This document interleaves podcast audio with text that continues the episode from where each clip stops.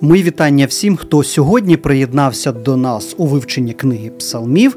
І разом з Транссвітовим радіо з вами в студії я, Ростислав Бабенко, і зі мною досліджувати єврейську поезію будуть, як завжди, Олександр Чмут і Олег Павліщук, викладач в Київській богословській семінарії. Перед вивченням Слова Божого помолимось. Небесний Отче, дякуємо тобі за те, що ти правиш, і нема нікого над тобою, немає нікого, за ким залишиться останнє слово після тебе, немає нікого, хто може суперечити тобі. Дякую тобі за те, що ти Бог всякого порядку, і в цей порядок ти приведеш і наш світ в свій час. Дякуємо тобі за Ісуса, через кого ти вирішив це зробити. Дякуємо за надію, яку маємо, і просимо благослови, Господи, нас в роздумах над Словом Твоїм в ім'я Ісуса. Амінь.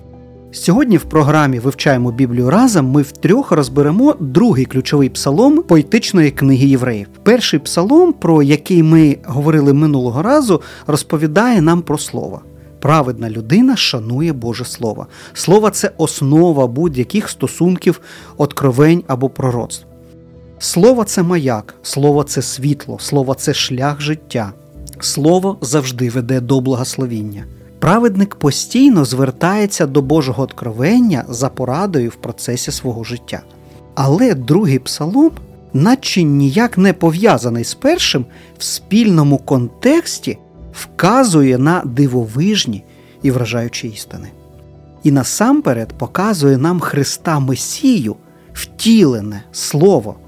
Хтось спитає, а де, а як? Ласкаво просимо до нашої розмови. Ми розпочинаємо другий псалом. Цікаво те, що коли я його прочитав спочатку до кінця, чомусь згадалась його собор Паризької Богоматері, там де вони боролися проти релігії, проти церковників і пообіцяли, що всі згадки скинуть, і хрести, і церкви. Але ж залишать зорі. Як зоря з зорями, що з ними робити, їх їх не скинеш. І ось я побачив, що псалом він дуже багато говорить про Бога, Творця Всесвіту взагалі яка головна думка, і чи дійсно ось на цьому ґрунтується? Справді, другий псалом починається одразу з якогось такого неймовірного шуму, неймовірного напруження. Галас стоїть, люди щось кричать, щось відбувається, величезне скупчення людей.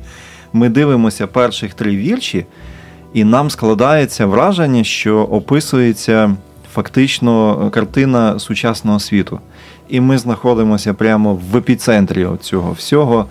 Щось нам здається вже і звичним, бо ми звикли до багатьох речей. Але от якщо спробувати відсторонитися і подивитися на цей псалом зі сторони, то ми бачимо, що справді цей світ це суєта і бунт, в яких перебувають племена і народи. Ми читаємо в другому псалмі, що царі повстають і тут описується приведення в повну бойову готовність за великим рахунком. Князі нараджуються, і це цікавий момент, тому що чого-чого, а от спільності і однодумності серед правителів цього світу завжди не вистачало. І з давніх давен так було ще з нашої Русі, коли наші князі набивалися в силу вони починали з'ясовувати між собою стосунки, хто з них е, більш київський князь, хто з них більшу владу має, і так далі. І так само до цього часу. До речі, деякі люди думають, що є якийсь світовий уряд, який керує всім світом. Немає ніякого світового уряду. Можливо, є люди, які думають, що вони світовий уряд. Можливо, є люди, які хочуть, щоб інші думали, що вони світовий уряд. Але насправді цей світ ще з часів Вавилону дуже сильно розділений, роздріблений. І е, Писання говорить про те, що колись настане момент, що буде світовий уряд, але це буде вже геть перед самим приходом Ісуса. І поки що, так як ми бачимо, як люди намагаються вирішити продовольчу кризу як люди намагаються вирішити політичні кризи, як люди намагалися виправити і вирішити медичні кризи, в тому числі COVID-19. Як зараз вся світова спільнота, ми кажемо не тільки про захід постхристиянський, ми говоримо взагалі про весь світ. Дуже неоднозначні відгуки зараз про війну Росії проти України. І є ті, хто навіть мовчазно підтримують Росію, їм це вигідно, їм це підходить. Але що об'єднує по-справжньому цей світ? Вони можуть один проти одного стояти, один з одним не можуть помиритися, але їх об'єднує насправді те, що вони бунтують, задумують марне, повстають, нараджуються проти Господа та проти його помазанця. Добре, що це помітив наш гість Олег Павліщук, і знакове, що грішники цього світу ми бачимо одностайно будуть повставати на Божого помазанця, маючи вражаючи для ворогів єдність думок. Власне, це і поєднає всіх тих, хто ворогує проти Бога. Я хотів би спитати, чи не впізнали ви знайомі сюжети з нового заповіту, де і коли люди з різним світоглядом і життєвою позицією об'єдналися заради злочинної, але спільної мети? Так, дивовижна річ, але коли євреї домовилися вбити свого месію царя, вони поєдналися з язичниками, фарисеї з іродіанами, садукеї з римлянами, люди, які б ніколи не зайшли під один дах помолитися, одне одному допомагають знищити Ісуса. Ось як це згадує Євангелист Лука. І знялися первосвященники і книжники і повели до Пилата його і зачали оскаржати його і говорити. Ми ствердили, що цей ворохобить народ наш і забороняє податок давати кесареві, та й говорить, що він Христос цар. І Пилат запитав його, кажучи, чи ти цар юдейський? А він відказав йому в відповідь Сам ти кажеш. І Пилат сказав первосвященникам та народу Я не знаходжу жодної провини в цій людині. А вони намагались, говорячи він бунтує народ, навчаючи в усій юдеї, від Галілеї почавши, аж посі. А Пилат, почувши про Галілею, спитав Хіба він галілеянин? І, дізнавшись, що він із влади Ірода, відіслав його Іродові, бо той в Єрусалимі також перебував тими днями. Коли ж Ірод побачив Ісуса, то дуже зрадів, бо він від давнього часу бажав його бачити багато за нього чув і сподівався побачити чудо яке, що буває від нього. І того дня стали ірод з Пилатом за приятелів між собою, бо давні ж ворожнеча між ними була. Луки, 23 розділ. Друзі, ви колись опинялися в схожій ситуації, коли, здавалося б, весь світ проти вас, коли вас оточили і немає шансів на порятунок. Але варто згадати, до чого призвела єдність ворогів Сина Божого. Ані до чого. Зрештою, Христос переміг. Але як? Слухаємо далі. Цей псалом він схожий, частина його, принаймні, вона схожа на діалог, і складається таке враження, що тут кілька таких дійових осіб. Скільки їх взагалі? Дуже хороше запитання. По-перше, ми маємо бачити, що є пряма мова оцих самих земних царів, де цитуються їх слова в третьому вірші. Позриваємо ми їхні кайдани, поскидаємо із себе їхні пута. Хоча насправді ну, ніяких кайданів немає. Бог створив нас, дав нам свободу і дав нам завдання бути людиною. Хіба що комусь тяжко і комусь здаються путами і кайданами, те, що когось Бог створив чоловіком, а він не хоче бути чоловіком, то це йому здається кайданами і путами. Або навпаки, хтось хоче бути жінкою і так далі також ми знаходимо мову автора. Тобто той, хто ставить оце питання, чому це все відбувається, він наче дивиться на це зі сторони, і він диву дається, як таке взагалі може відбуватися. Також от цікавий дуже момент, коли ми читаємо перших три вірші, нам здається, що ну все, Боже, в тебе дуже великі проблеми. Весь світ проти тебе весь буквально світ. я не знаю, як ти, Господи, з цим будеш справлятися, як на це будеш реагувати.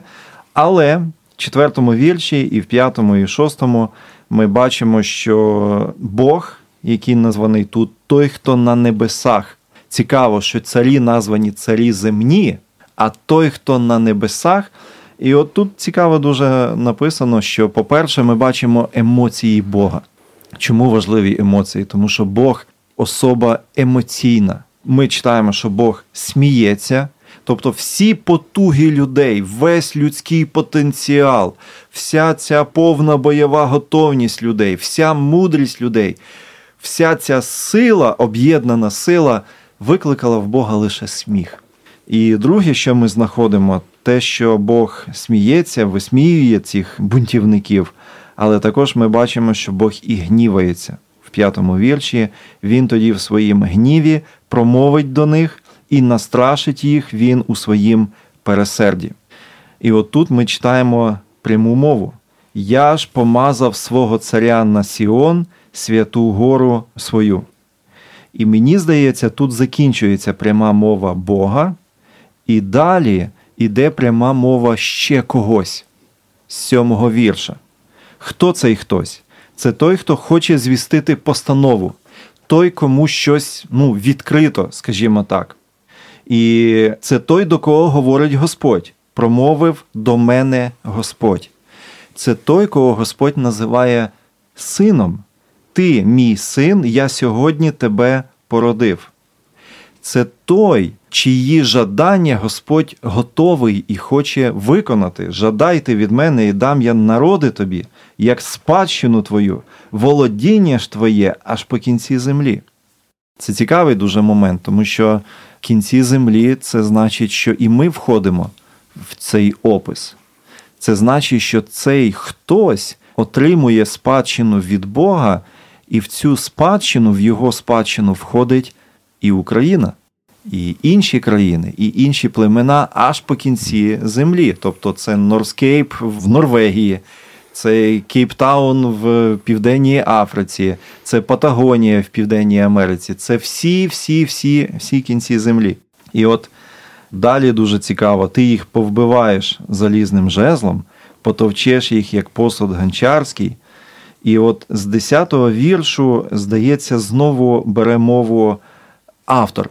І він говорить, дає висновок. А тепер помудрійте царі, навчіться судді землі, служіть Господеві зі страхом і радійте з тремтінням. Дивіться, скільки емоцій тут є в цьому псалмі. Да? І бунт, незадоволення, і сміх, і гнів, в даному випадку страх, тремтіння. І 12-й вірш. Шануйте сина щоб він не розгнівався і щоб вам не загинути в дорозі, бо гнів його незабаром запалиться, блаженні усі, хто на нього надіється. Ми створюємо цей подкаст саме завдяки вашій підтримці. Якщо ви готові підтримати нас матеріально, то ми лишили всі необхідні дані для цього в описі.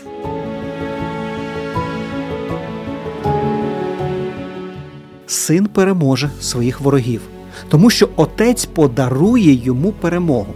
Євангелист Іван в розмові Пілата і Ісуса звертає увагу на дуже важливу деталь. Хіба ж ти не знаєш, казав Пилат, що маю я владу розп'ясти тебе і маю владу тебе відпустити? Ісус відповів: Надо мною ти жодної влади не мав би, коли б тобі зверху не дано було. 19 розділ Євангелія від Івана. Пам'ятайте, про що б там не домовлялися злочинці, які б наради вони не збирали. Бог може припинити все це у будь-яку мить. Він встановив кордони їхньої влади, зухвалості й пихи. Вони думають, що контролюють ситуацію в той самий час, як ми читаємо той, хто на небі мешкає, посміється. Не забувайте про це. Апостол Павло додає, що перед Ісусовим ім'ям вклонилося кожне коліно небесних і земних, і підземних, щоб кожен язик визнав, що Ісус то Господь на славу Бога Отця. Филип'янам, другий розділ. Саме таку картину останніх днів бачив і апостол Іван у видінні, і кожне створіння, що воно на небі, і на землі, і під землею, і на морі, і все, що в них, чув я говорило, тому, хто сидить на престолі, і агнцеві благословіння, і честь, і слава, і сила на вічні віки. Об'явлення п'ятий розділ. А як ви особисто ставитесь до Сина Божого? Шануєте його? А яким чином? Апостол Павло попереджає, що замало просто говорити, що ви віруючий, замало ходити в церкву і співати побожні пісні. Будьте до мене подібні, браття, пише апостол і дивіться на тих, хто поводиться так, як маєте ви за взір нас. Багато хто, про них я вам часто казав, а тепер говорю, навіть плачучи, поводяться як вороги Христа Христового. Їхній кінець то загибель, шлунок їхній Бог, а слава в їхньому соромі. Вони думають тільки про земне. Життя ж наше на небі, звідки ми ждемо й Спасителя, Господа Ісуса Христа. Філип'янам 3 розділ. Чуєте апостола? Є люди, які поводяться як вороги Христа, хоча звуться його друзями. Зверніть увагу на свої вчинки, про що вони свідчать. Ви друг Христа чи враг? На війні іноді враг виглядає як друг, але справжній друг ніколи не стріляє в спину. Таким чином, виходить, що це месіанський псалом, який говорить про помазаника. Саме так. В цьому псалмі ми знаходимо неймовірну істину, що Бог відкриває сина, Бог коронує сина і дає йому всю спадщину. Ні в кому з людей, навіть в Давиді, слова цього псалму не збулися. З одного боку, ми не знаємо, хто є автором цього псалму, тому що він в єврейській традиції безіменний. З іншого боку, апостол Петро книзі дії апостолів, коли цитує цей псалом, він відсилається до Давида, і він каже, що Давид говорив. Тобто, навіть якщо Давид є автором цього псалму, то в Давиді ці слова не відбулися повністю він не відповідає всім тим характеристикам, які описані у цьому псалмі. І значить, це хтось, хтось інший, той, кому Господь обіцяє володіння аж по кінці землі. Той, через кого людям треба дуже серйозно хвилюватися, до речі. З одного боку, не Богу хвилюватися, а саме людям хвилюватися, тому що це той, про кого написано, ти їх повбиваєш залізним мечем, жезлом, потовчеш їх як посуд Гончарський. І тут йде згадка двох професій: пастух і гончар. І та, і та характеристика підходить Богу. Бог названий пастирем, і в книзі Єремії Бог описується, що він є гончар, і він може робити зі своїм творінням абсолютно все, що він захоче. І у цьому всьому показується Бог-творець, який турбується про своє творіння і який не просто хоче зробити справедливу відплату, бо це справді була би справедлива відплата. І разом з тим ми бачимо тут заклик до покаяння. По-перше, Бог представляє сина свого, але його син не такий, знаєте, в совєтських мультиках був кот Леопольд. Ребята, давайте жить дружно. Нічого подібного. Це лев з коліна Юдиного. І це не ручний лев, як про нього писав Клайв Льюіс. І от в заключній частині ми читали про те, що Бог гнівається. Ми читали про те, що Бог коронує свого сина. В заключній оцій частині псалму, останніх три вірші, ми читаємо про те, що Бог дає надію. Господь дає надія. Він закликає служити Богові, бо служачи Ісусу, я служу Богові радіти Ісусу, так як я радію Ісусу, я радію Богу, і шанувати Сина. І в деяких перекладах ця фраза звучить так: цілуйте ноги сину. Ось така пошана має бути. Це поклоніння. Коли ти цілуєш комусь ноги, це називається поклоніння. І надіятися на Ісуса в принципі, от з цією фразою ми можемо зробити висновок всього псалму. Слухаючи про вшанування сина і поклоніння йому, згадав один випадок, який записаний у Євангелії від Луки.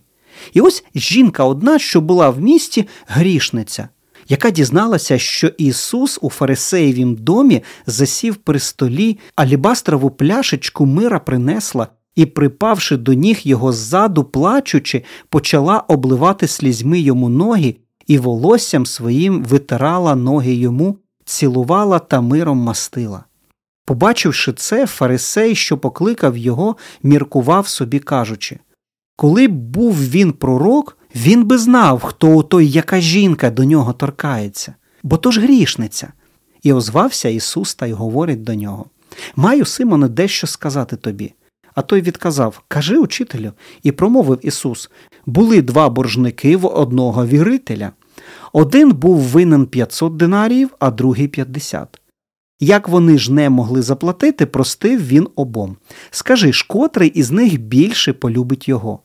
Відповів Симон, говорячи, думаю, що той, кому більше простив. І сказав він йому розсудив ти правильно, і, обернувшись до жінки, він промовив до Симона: Чи ти бачиш цю жінку? Я прибув у твій дім, ти на ноги мої не подав води, а вона окропила слізьми мої ноги і обтерла волоссям своїм. Поцілунку не дав ти мені, а вона, відколи прийшов я, мої ноги цілує невпинно. Голови ти моєї оливою не намастив, а вона миром ноги мої намастила. Ось тому я говорю тобі численні гріхи її прощені, бо багато вона полюбила.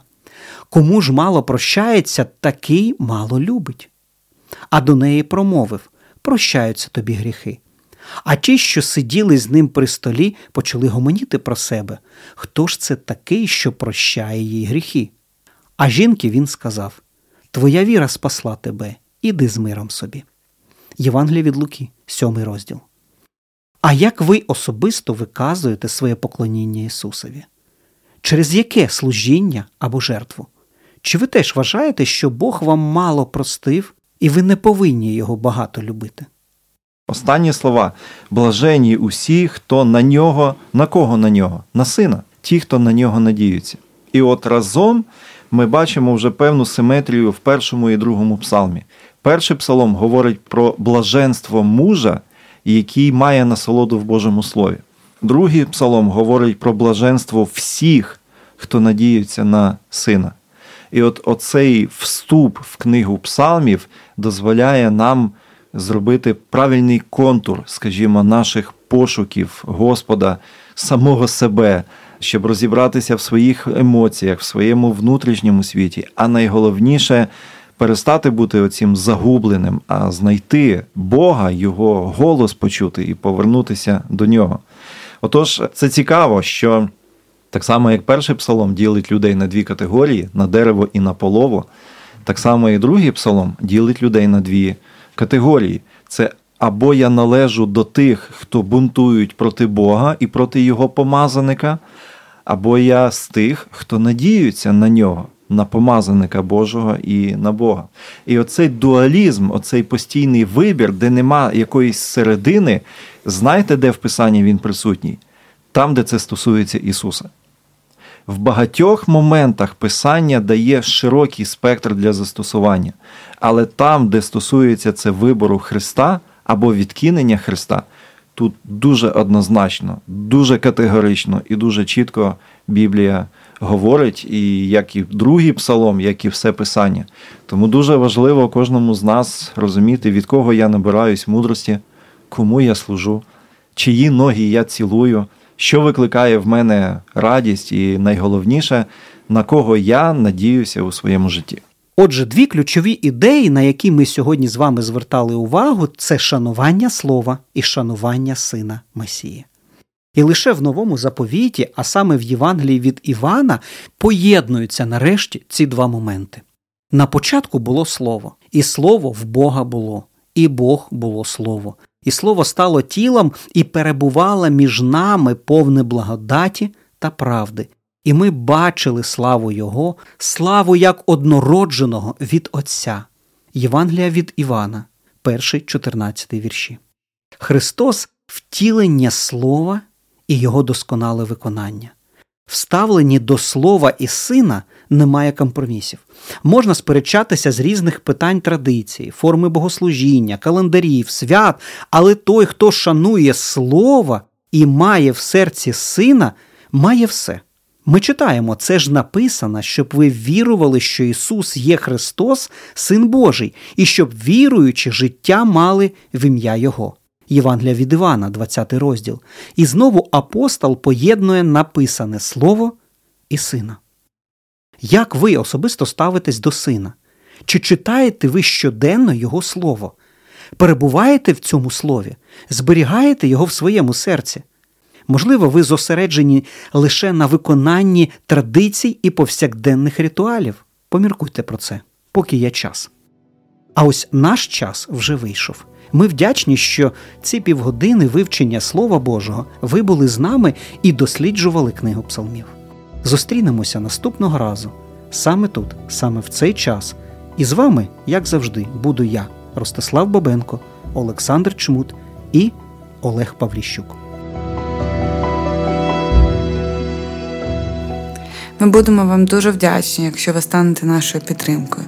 Якщо вам сподобався цей подкаст, поділіться інформацією про нього у своїх соцмережах, а також залиште побажання і відгуки у спеціальній формі в описі або ж на платформі, де ви слухаєте цей епізод.